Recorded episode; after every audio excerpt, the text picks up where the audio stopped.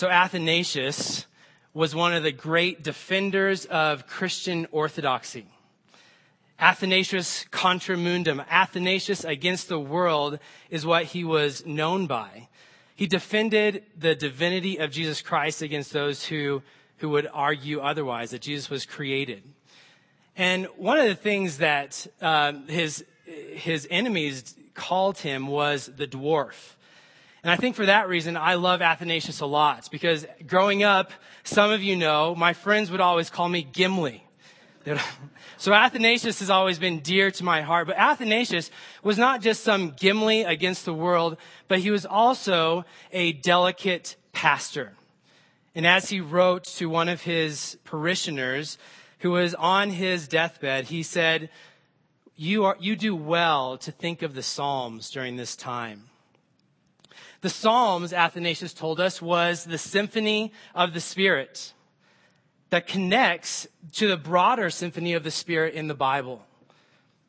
So we don't listen to symphonies very often, but what, what we do know about symphonies in our times is that they build up in anticipation and expectation to the, the later parts of the symphony.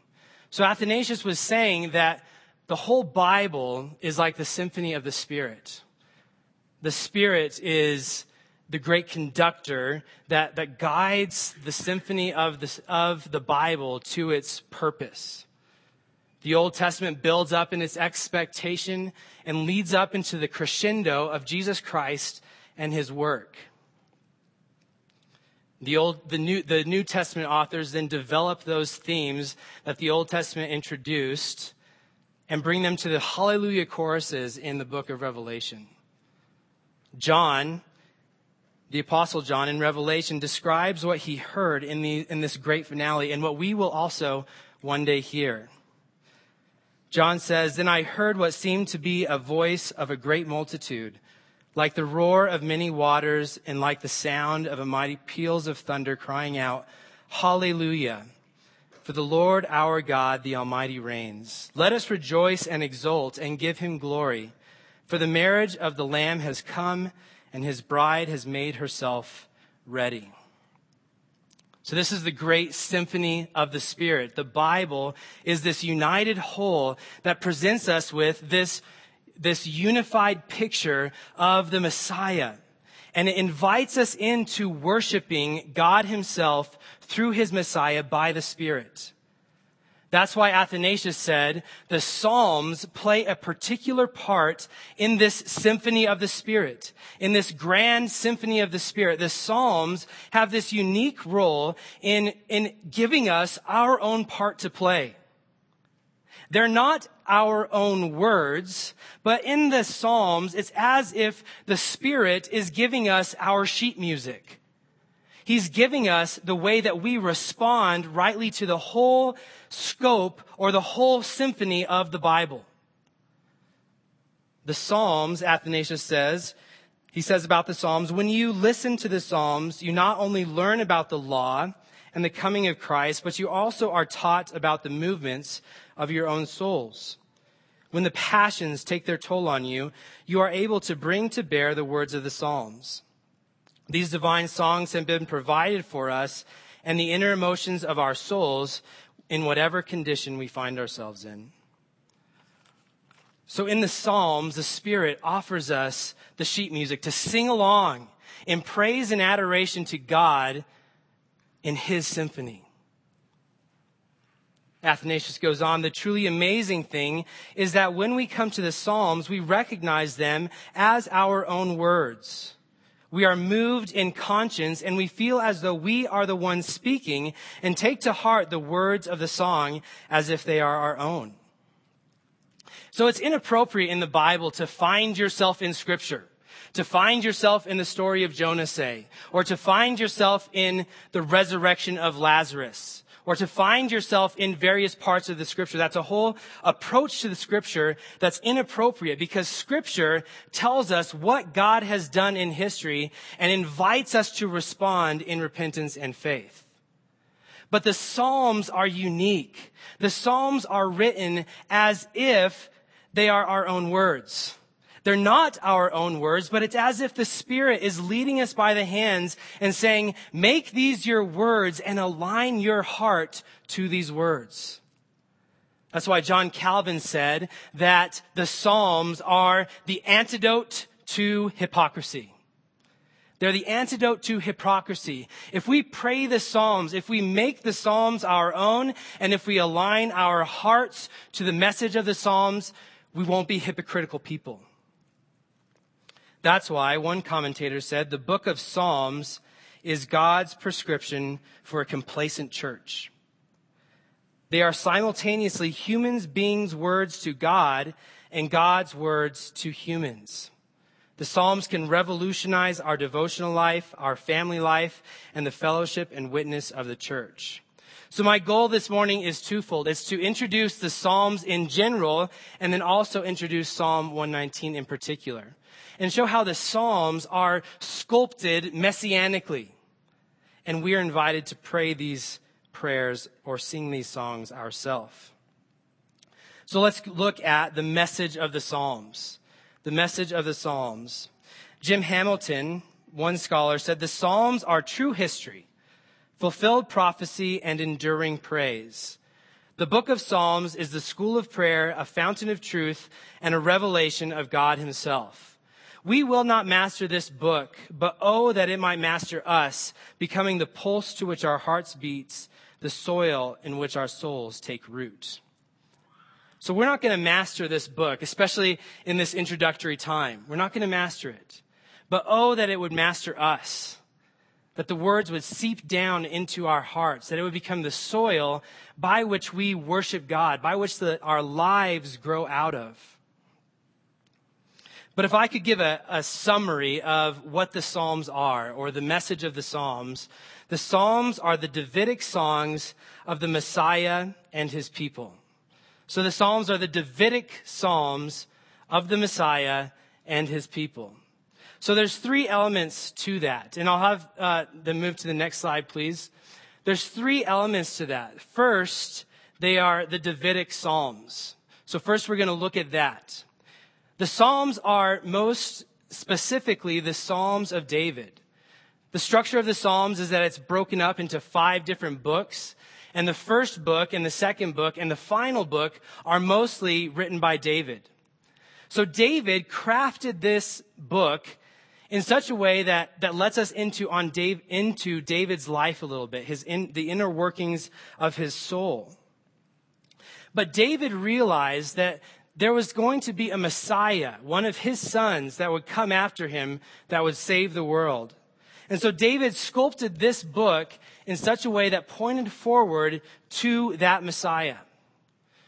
So as David or Asaph or the sons of Korah wrote the book of Psalms, they were writing prophetically, looking forward to the coming Messiah.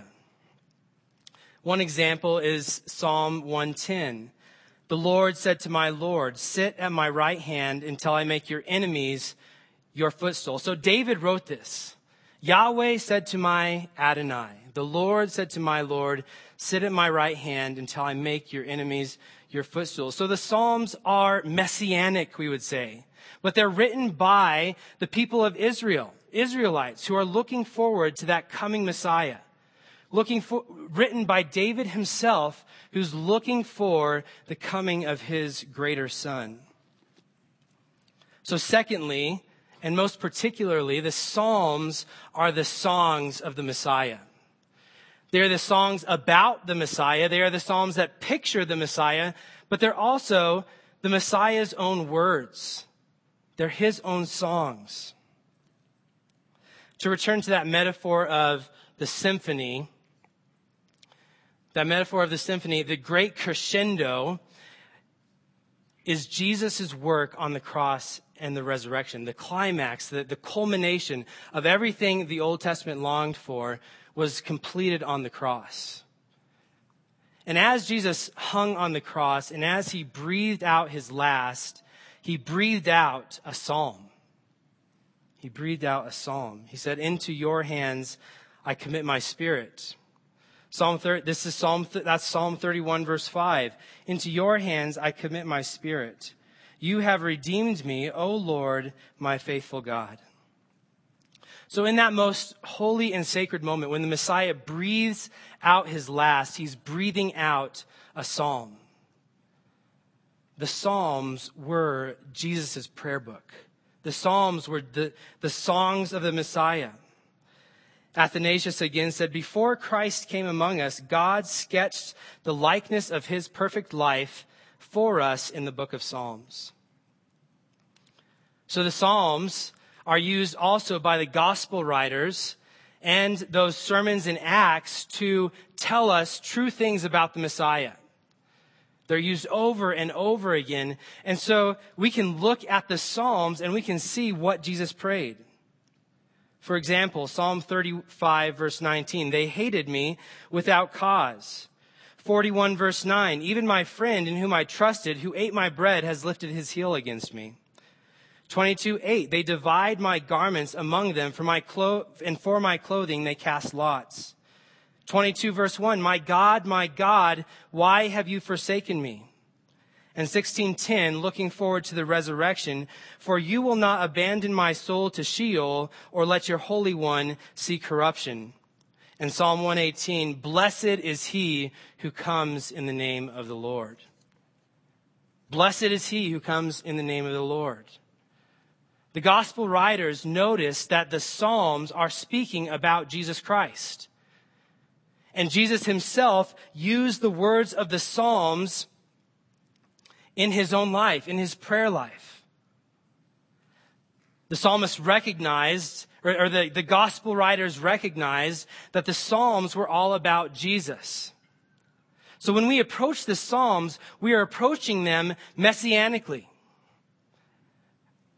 For example, Psalm chapter 1 and Psalm 2, which we know well, when it says, Blessed is the man who walks not in the way of the wicked, but who delights in the law of the Lord, those two Psalms are messianic. As David goes into and he writes this Psalm, he's looking forward to the blessed one who will perfectly walk in the way of the Lord, who will not walk in the way of the wicked. Psalm 2 calls on the nations to kiss the Son, to bow the knee to the Son. So David wrote these looking forward to that messianic king, Jesus Christ. As you, as you approach the Psalms, you can see this over and over again. You can see how Jesus just comes to the forefront. Like Athanasius says, it's almost as if the, these, the Old Testament writers saw Jesus through the prophetic lens and they wrote about Jesus' life because it fits him. Jesus is the Son of Man in Psalm 8. He's the King of glory in Psalm 24, who ascends with a clean hand and a pure heart. He is the King of glory, the Lord strong and mighty, the Lord mighty in battle. Jesus is the most excellent among men that Psalm 45 talks about. He's the one that David says, Your throne, O God, will last forever. A scepter of justice will be the scepter of your kingdom, your love and righteousness. You love righteousness and hate wickedness. Therefore, God, your God, has set you above your companions by giving you the anointing oil of joy. So the Psalms are meant to point us to the Messiah because they are his songs. They are his prayers. So th- while the Psalms give us our own sheet music, and while the Psalms give us prayers to pray, they are only our prayers in a derivative sense, in a secondary sense. Because first, the Psalms are the prayers of the Messiah, the songs of the Messiah. If you want to know the heart of Christ this morning, read the Psalms. If you want to know what Jesus was going off and praying to the Father, those nights when everyone was looking for him, or those times when everyone was looking for him for healing, and they couldn't find where he was, he was off praying to the Father. And at least some of the things he was praying is found in these Psalms. So if you want to know the heart of Jesus, the tender heart of Jesus for you this morning, read the Psalms. The Psalms are a demonstration of that point that Hebrews makes that we have a sympathetic high priest. So while we can pray the Psalms ourselves, while the Psalms give vent to our emotions ourselves, we know that Jesus himself prayed these Psalms. That he is near to us, that he experienced emotion and was without sin, but knew how we feel. Do you feel abandoned or, or betrayed by a close friend? You can pray, even my close friend in whom I trusted, who ate his, my bread has lifted his heel against me, knowing that Jesus himself prayed this prayer. These are the prayers of Jesus that, that God invites us to pray as well. So Jesus is near you as you pray the Psalms. It's a beautiful thing. It's, it's as if you are brought into communion with this, with the Trinity. That you are praying to God and Jesus is there with you, praying alongside you, and the Spirit is there giving you the words as you pray these Psalms. So they are the Psalms of the Messiah, the, the Psalms of Jesus Christ. But they're also the songs of Jesus' people. They're the songs of Jesus' people. Like I said before, the Psalms are an intensely personal book. They're an intensely personal book. We can make these songs our own. We can make these prayers our own. John Calvin calls the Psalms an anatomy of the soul. It reveals our emotions and thoughts. And, he, and Calvin goes on, the Holy Spirit here has drawn to life all the grief, sorrows, fears, doubts, hopes, cares, perplexities, in short, all the distracting emotions that agitate us. They're all there in the Psalms. The Holy Spirit gives us this anatomy of the soul, but it's not some sort of textbook, not some sort of anatomy book that we just look, open up and see, okay, where's anger? Where's sorrow? Where's lament? We don't look at it that way. No, the book of Psalms is a relational book. It's a prayer book. It puts us on our knees before God Himself and puts us in that relationship, that covenant relationship with Him, with God, through faith in the Messiah. So if your prayer life is suffering this morning, take up the Psalms and just pray these Psalms. Pray them. Oftentimes in life, we face a difficult scenario. There's something, a situation that is too big for us, and we wonder why this is happening to us. We struggle to know what God is doing. But God invites us to pray the Psalms to Him in any circumstance. He gives us a whole variety of circumstances Whatever it may be, you can find it in the Psalms. And God is teaching us to pray in the Psalms. He's teaching us how we're to respond to our different life situations. Are you thankful? Are you corporately, corporately worshiping? Are you repenting? Are you struggling with depression? Are you struggling with be- betrayal in your life? Do you want to remember God's salvific activity for you? Are you beginning a family? All those events, all those life events are in the Psalms. And so God wants to craft our emotions to respond rightly to whatever circumstance we find ourselves in in the Psalms. I've been very imperfect in this in my own life, but I always strive to let the Psalms shape my responses.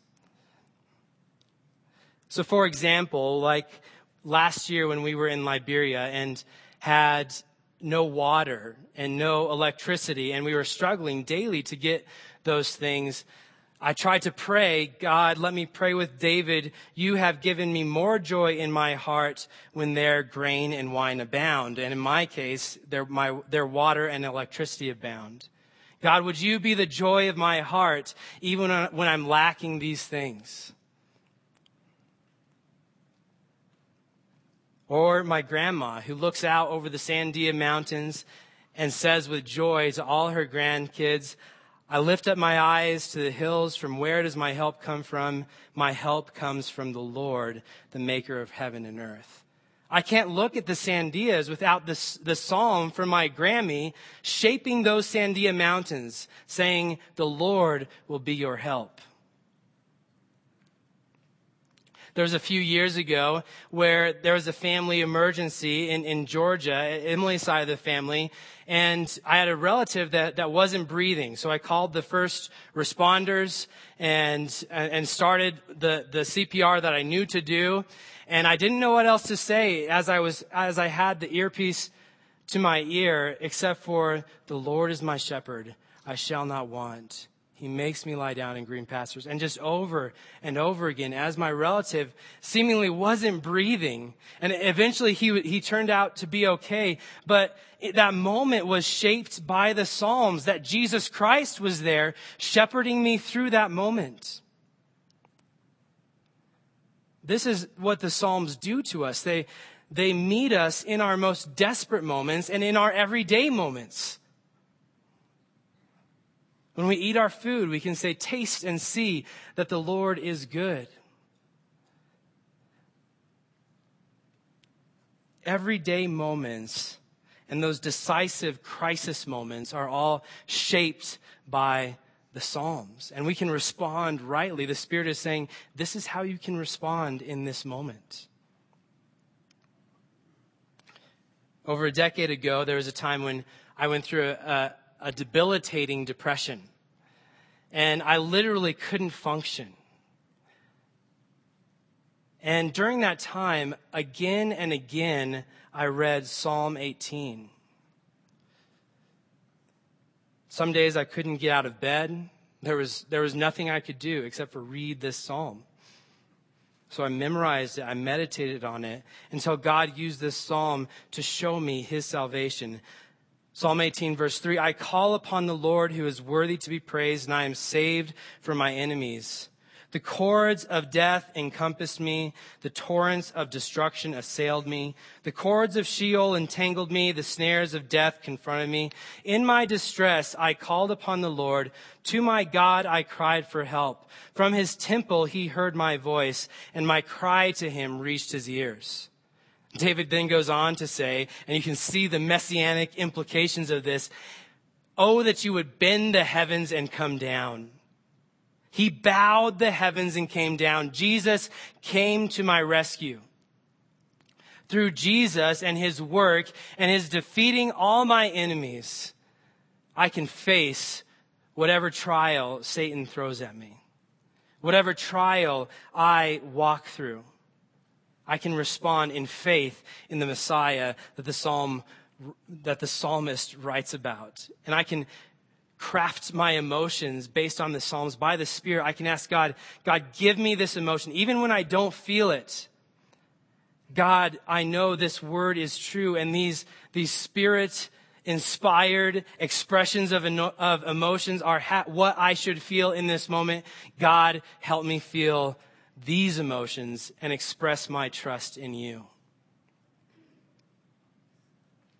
Or when I sin, when I feel that that, that rift between myself and God. Yeah, the union with God has not been touched because my faith is in the gospel, but I feel a distance from God because of some of my sin. I use the, the words of the psalmist in Psalm 51 or, or 25 or 32. Have mercy on me, O God, according to your unfailing love, according to your great compassion. Blot out my transgression. Wash away all my iniquity and cleanse me from my sin. Purify me with hyssop, and I will be whiter than snow. So my desire is that I would face those life crises and those, and the everyday life with the Psalms, with the, not just with the Psalms, but with the whole word of Scripture. But the Psalms give us this special way that we are to respond to God. So take up the Psalms and make them your own. But don't forget that the Psalms are first and foremost the Psalms of the Messiah, the songs of the Messiah. So there's that difficult dynamic. They are the Davidic songs of the Messiah and the Messiah's people, us who respond to the Messiah in faith. So now we're going to turn and see how this applies specifically to Psalm 119. how does this apply to Psalm 119 in particular? So Psalm 119 is in the final book of the Psalms. Like I said, there's five books of the Psalms. And this Psalm, this book of Psalms was crafted in such a way that, that shows and highlights the Messiah's reign. Jim Hamilton says Psalm 107 sets this, the context.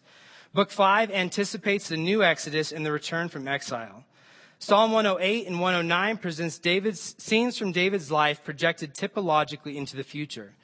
In Psalm 110, David describes the future enthronement of the Lord and the future king from his line. Then follow the hallelujahs in Psalm 111 to 117, and a hero enters Jerusalem in, in Psalm 118 to establish the Torah in 119. And now he has tri- now that he has triumphed, the people are magnetically drawn to Jerusalem. So the whole of book five is structured to highlight the messianic rule, how the Messiah will send forth his Torah, his law from Jerusalem. And that's what David had been promised in 2 Samuel 7, that the Messiah would come and send out his Torah for the nations. And then in the Song of Ascents, the nations respond and come up to Jerusalem to worship the Messianic King.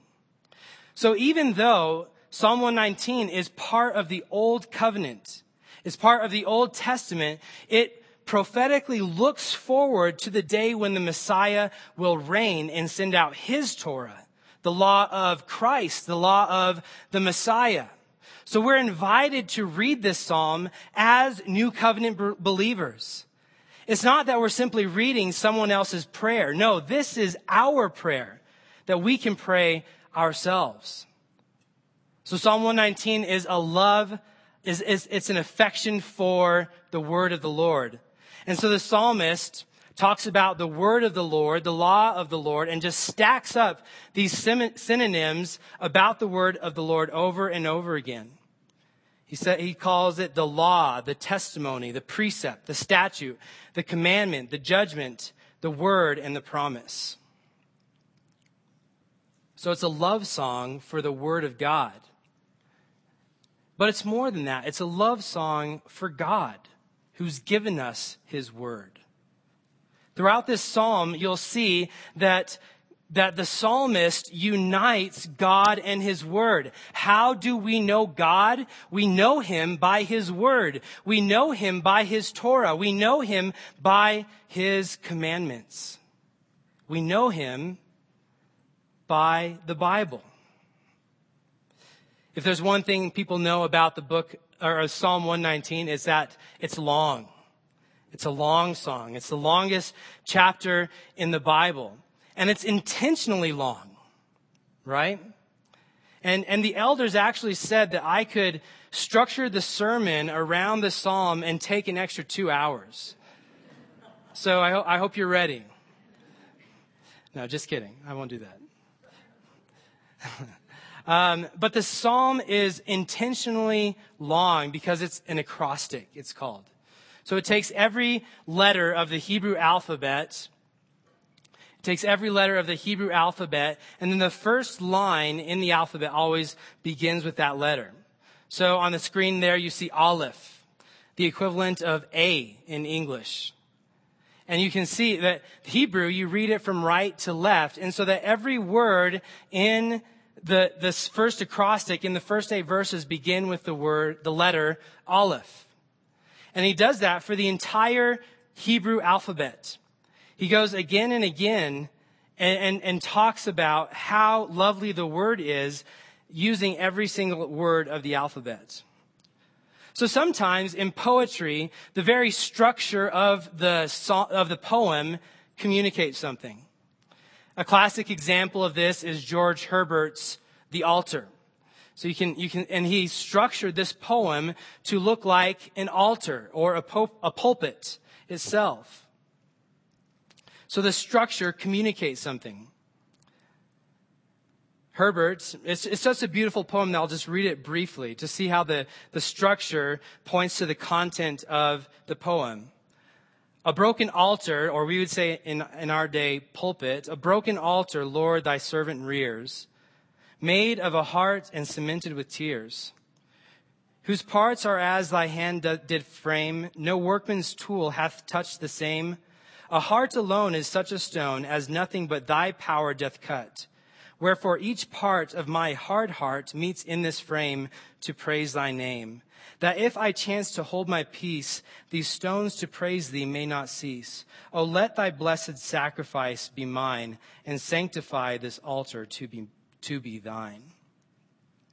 So Her- Herbert structured his psalm to make the, the point that, that the pulpit and, and the preacher behind the pulpit is, is really not that great of a vessel, right? It's made of a heart, but it's cemented with tears. And the, per, the, the preacher himself has a hard heart that no power can cut except for the, the power of God. And so Herbert prays in this poem, Oh, let thy blessed sacrifice be, be mine and sanctify this altar to be thine. So what, what he's praying there is, let your sacrifice be mine and use this pulpit to proclaim your word rightly, even though I have a hard heart. And he structures the poem itself to make that point, to, to aesthetically adorn the content of the poem. And in Psalm 119, he's doing the same thing. He's aesthetically adorning the content of the message. But he's also communicating a message at the same time. What the psalmist is communicating is he's saying, you know what? The word of God is so delightful. It's so wonderful. It's so beautiful that I'm going to use every letter of the alphabet and use eight verses of every letter of the alphabet to show just how wonderful and how beautiful the Word of God is. So when you read through this psalm, we don't catch all that poetry, but what we do catch is the intent of the psalmist. He wants us to be like the shore that the wave hits again and again and again and again with how wonderful and beautiful the word of the Lord is. The word of the Lord is complete. There's not a single letter. There's not a single letter from the alphabet missing. Even the least important letter is not missing we would have a hard time with X, right? If we were crafting this poem. But every single letter in the book, in the alphabet, is in this psalm to help us orient our mind around the beauty of the word. The psalmist wants to look at us to look at the word from different angles. He wants to look us to see. He's saying if you've missed it here, maybe you'll catch it a few letters down. So I, I encourage you, it only takes, it doesn't actually take three hours to read Psalm 119. It only takes 30 minutes. So I would encourage you this summer as we're, as we're going through this psalm to, to read it and to pray it and to make the psalmist's words your own words.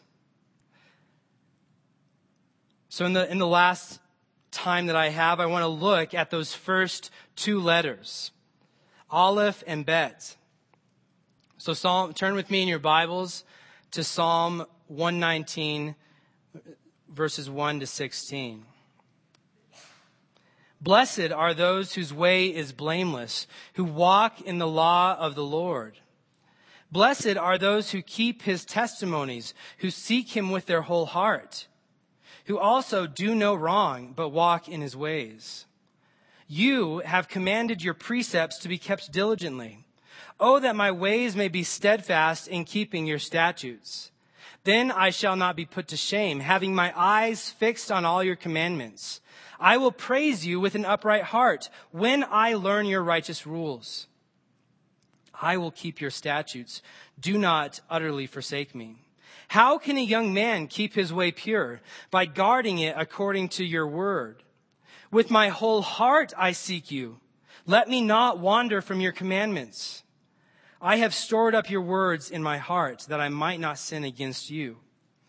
Blessed are you, O Lord. Teach me your statutes. With my lips I declare all the rules of your mouth. In the way of your testimonies I delight as much as in riches. I will meditate on your precepts and fix my eyes on your ways. I will delight in your statutes. I will not forget your word. So in the moments I have left, I just want to highlight two things from this psalm. I want to highlight what the psalm, psalmist is talking about when he talks about blessing or blessed are those. And secondly, the way of the Lord. So first in verse one, blessed are those whose way is blameless, who walk in the law of the Lord. Blessed are those who keep his testimonies, who seek him with their whole heart. Notice, everyone wants to be blessed. Coming in the last year and a half almost in the prosperity gospel context, everyone wants blessing. But the reality is that the Bible tells us to long for God's blessing. Now we may define that differently than prosperity gospel teachers, but every single person has been designed to long for the blessing that comes from God himself. It's a wholeness, a, a happiness, a flourishing. It's God's definition of the good life. Walking in communion and union with God himself. It's the blessed life. But notice what he doesn't say. He doesn't say, blessed are those who attain the American dream. Blessed are those who have no debts. Blessed are those who can retire early. Blessed are those who have a good education. Blessed are those whose relationships are all satisfying. Blessed are those who have unlimited access to entertainment and two-day shipping. That's not what the psalmist says. It's not what the psalmist said. He says, Blessed are those whose way is blameless, who walk in the law of the Lord. So think back to my definition of the Psalms. My summary of the Psalms is the Davidic songs of the Messiah and the Messiah's people. So this psalm, I think, is especially designed for the people of the Messiah. It's designed for us. The Messiah in the scripture is the blessed man. God himself is the blessed one. God is blessed. As we, as we said this morning, God, blessed be you. Blessed be the Lord, as we said that psalm together. Blessed is the Lord. Bless the Lord, O my soul. God is the one who is blessed, but the man who is blessed is the Messiah. Psalm 1, we said, speaks of the Messiah. He is the blessed man. But here, the psalmist is, wants us to think back to Psalm 1, and now he's broadening it out and said, how blessed are those, the people of the Messiah, who walk in the law of the Lord. The immediate context in Psalm 118 also shows us that the Messiah is the one who is blessed. It's the Psalm 18 that says, blessed is he, the rejected cornerstone that comes in the name of the Lord. So as the, the psalm, the, the person who compiled and organized the psalmist, he wants us to walk into Psalm 119 thinking of the blessing of the Messiah. And remember that the blessed man is the Messiah. Blessed is he who comes in the name of the Lord. The psalmist says, blessed are those who seek after God with his whole heart. But we know from Romans, there are none who seek after God. So what, what's happening here? The psalmist says, blessed are those who seek after God with their whole heart. But Romans, Paul says, there are none who seek after God. Is this some sort of cruel trick? Is this some sort of cruel trick? It's like telling the toddler, oh yeah, you can have a cookie when you can reach the cookie jar and then putting the cookie jar on the top shelf. No. No, the cookie jar of blessedness is in reach through the blessed Messiah.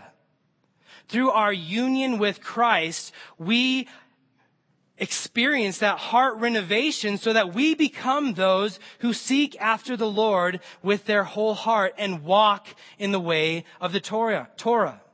It's only through our union with Jesus Christ, the Messiah that the Psalms pointed through to, that we can know this blessedness. This blessedness is not held out of reach. It's come near to us in the person of Jesus Christ. So the Spirit is saying to us as we read the Psalm, look to Jesus where your blessedness is found. And in Him you can walk in the way of the Lord not by works of the law. We're not trying to establish our standing before God. No, we are eh, seeking to establish our standing before God only in the Messiah himself. And then we will walk in his way, walk in his Torah. Not by works of the law, but by the Messiah himself. So the psalmist points to a new covenant reality that we experience.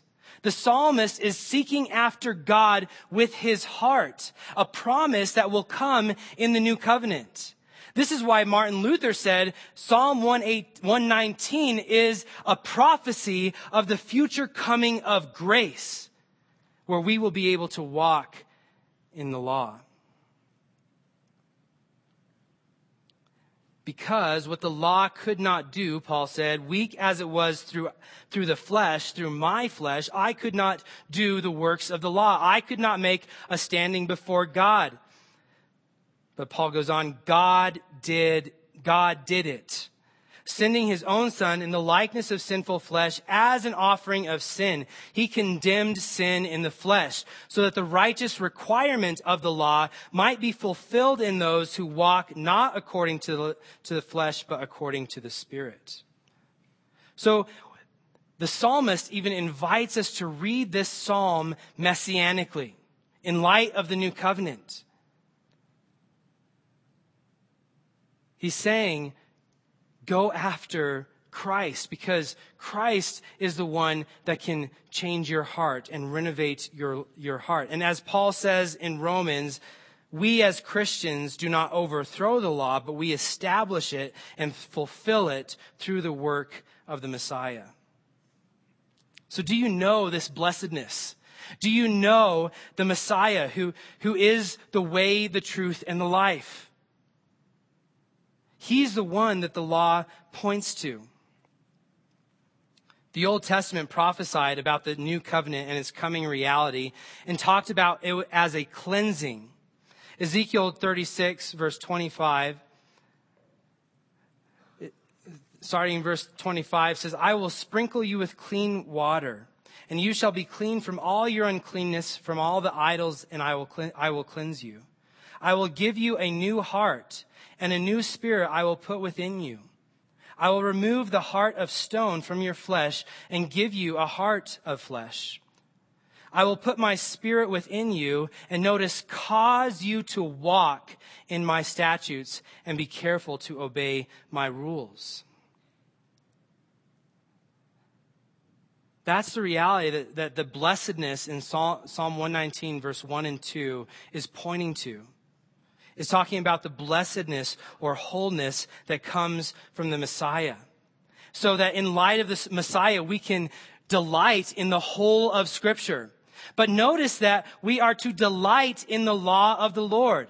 The original author of Psalm 119, even though we don't know who he was, he truly delighted in the law of Moses. So we, as new covenant believers, if we're to apply Psalm 119 rightly, we need to delight not in just Genesis and the first 20 chapters of Exodus, but in also the rest of Exodus, Leviticus, Numbers, Deuteronomy, and the whole symphony of scripture as it comes to us in the Bible. We're to delight in every portion, including and particularly delight in the law of Moses, which would have been the original referent that the psalmist was talking about. So how do you know? How do you know if God has worked in your heart? How do you know if God has cleansed your heart and removed your heart of stone and put, and put a new heart of flesh within you and written his law on your heart? How do you know that? It's if you can say with the psalmist, I delight in your word and mean that from the heart.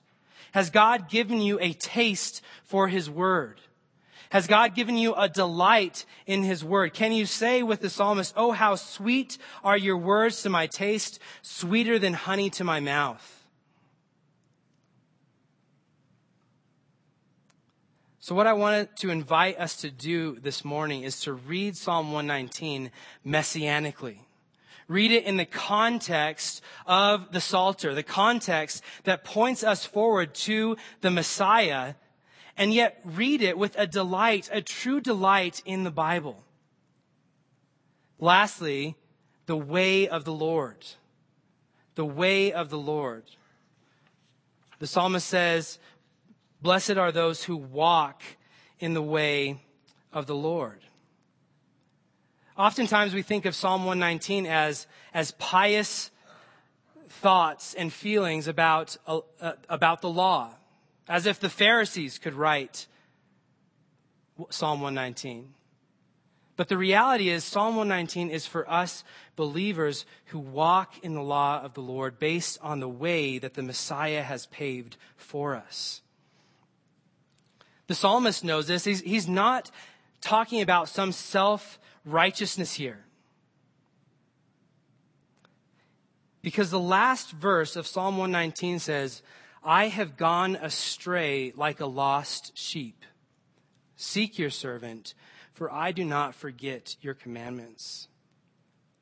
So there's a disconnect from where the law of the Lord is and where the psalmist wants to be.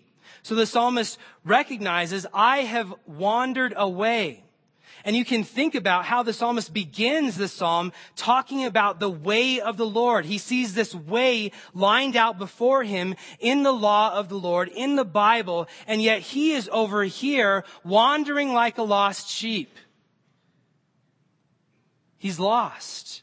This doesn't sound like exclaiming his own righteousness. This sounds like God have mercy on me, a sinner. So he sees the law of the Lord. He sees this blessedness and he says, God, help me reach this. Seek me out and find me. I am the lost sheep. You are the shepherd of my soul. Help me get onto this level path. Let me walk in the way of your commandments. Because the psalmist knows he wants us to think again of Psalm chapter 1, where there's the way of the wicked that ends up in the seat of the scoffers. There are two ways within the Psalms. In the, in the poetry of the Bible, there are two ways to live. There's the commandments of God, the Torah of God, or the way of the wicked. And the psalmist says, I'm out here. I'm not walking on the commandments of God. I'm not walking in, in the way that God designed for me to walk. I'm astray like a, a lost sheep. Seek me, Lord, and put me back on the level plane of your commandments. Do you feel that this morning? Do you feel that, that you are prone to wander?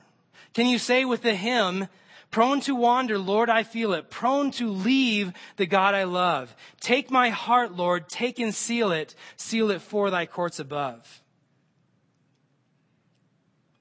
The psalmist invites us to walk in the way of the Lord, to walk in the Torah of the Lord, to listen to the commandments, the statutes that God has given us in His Word. And all these roads lead one direction in the symphony of the Spirit, in the Bible, all these roads are leading to one place. They're leading to Jesus Christ himself. The Psalms are leading us to Jesus Christ. And I think Jesus has this Psalm in mind when he says in John 14, 6, I am the way, the truth, and the life. No one comes to the Father but by me. Moses spoke of Jesus. The law of the Lord leads us in the way of Jesus. The law leads us to Jesus. So what I want to do this morning is invite you to delight in the law of the Lord and let it lead you to Jesus. Delight in the Bible. Delight in Jesus to whom the Bible points to. Delight in the law and delight in Psalm 119 for the rest of the summer. Let's pray. Father, we do pray that you would help us. God, we feel with the psalmist that we have gone astray, that we are wandering like lost sheep.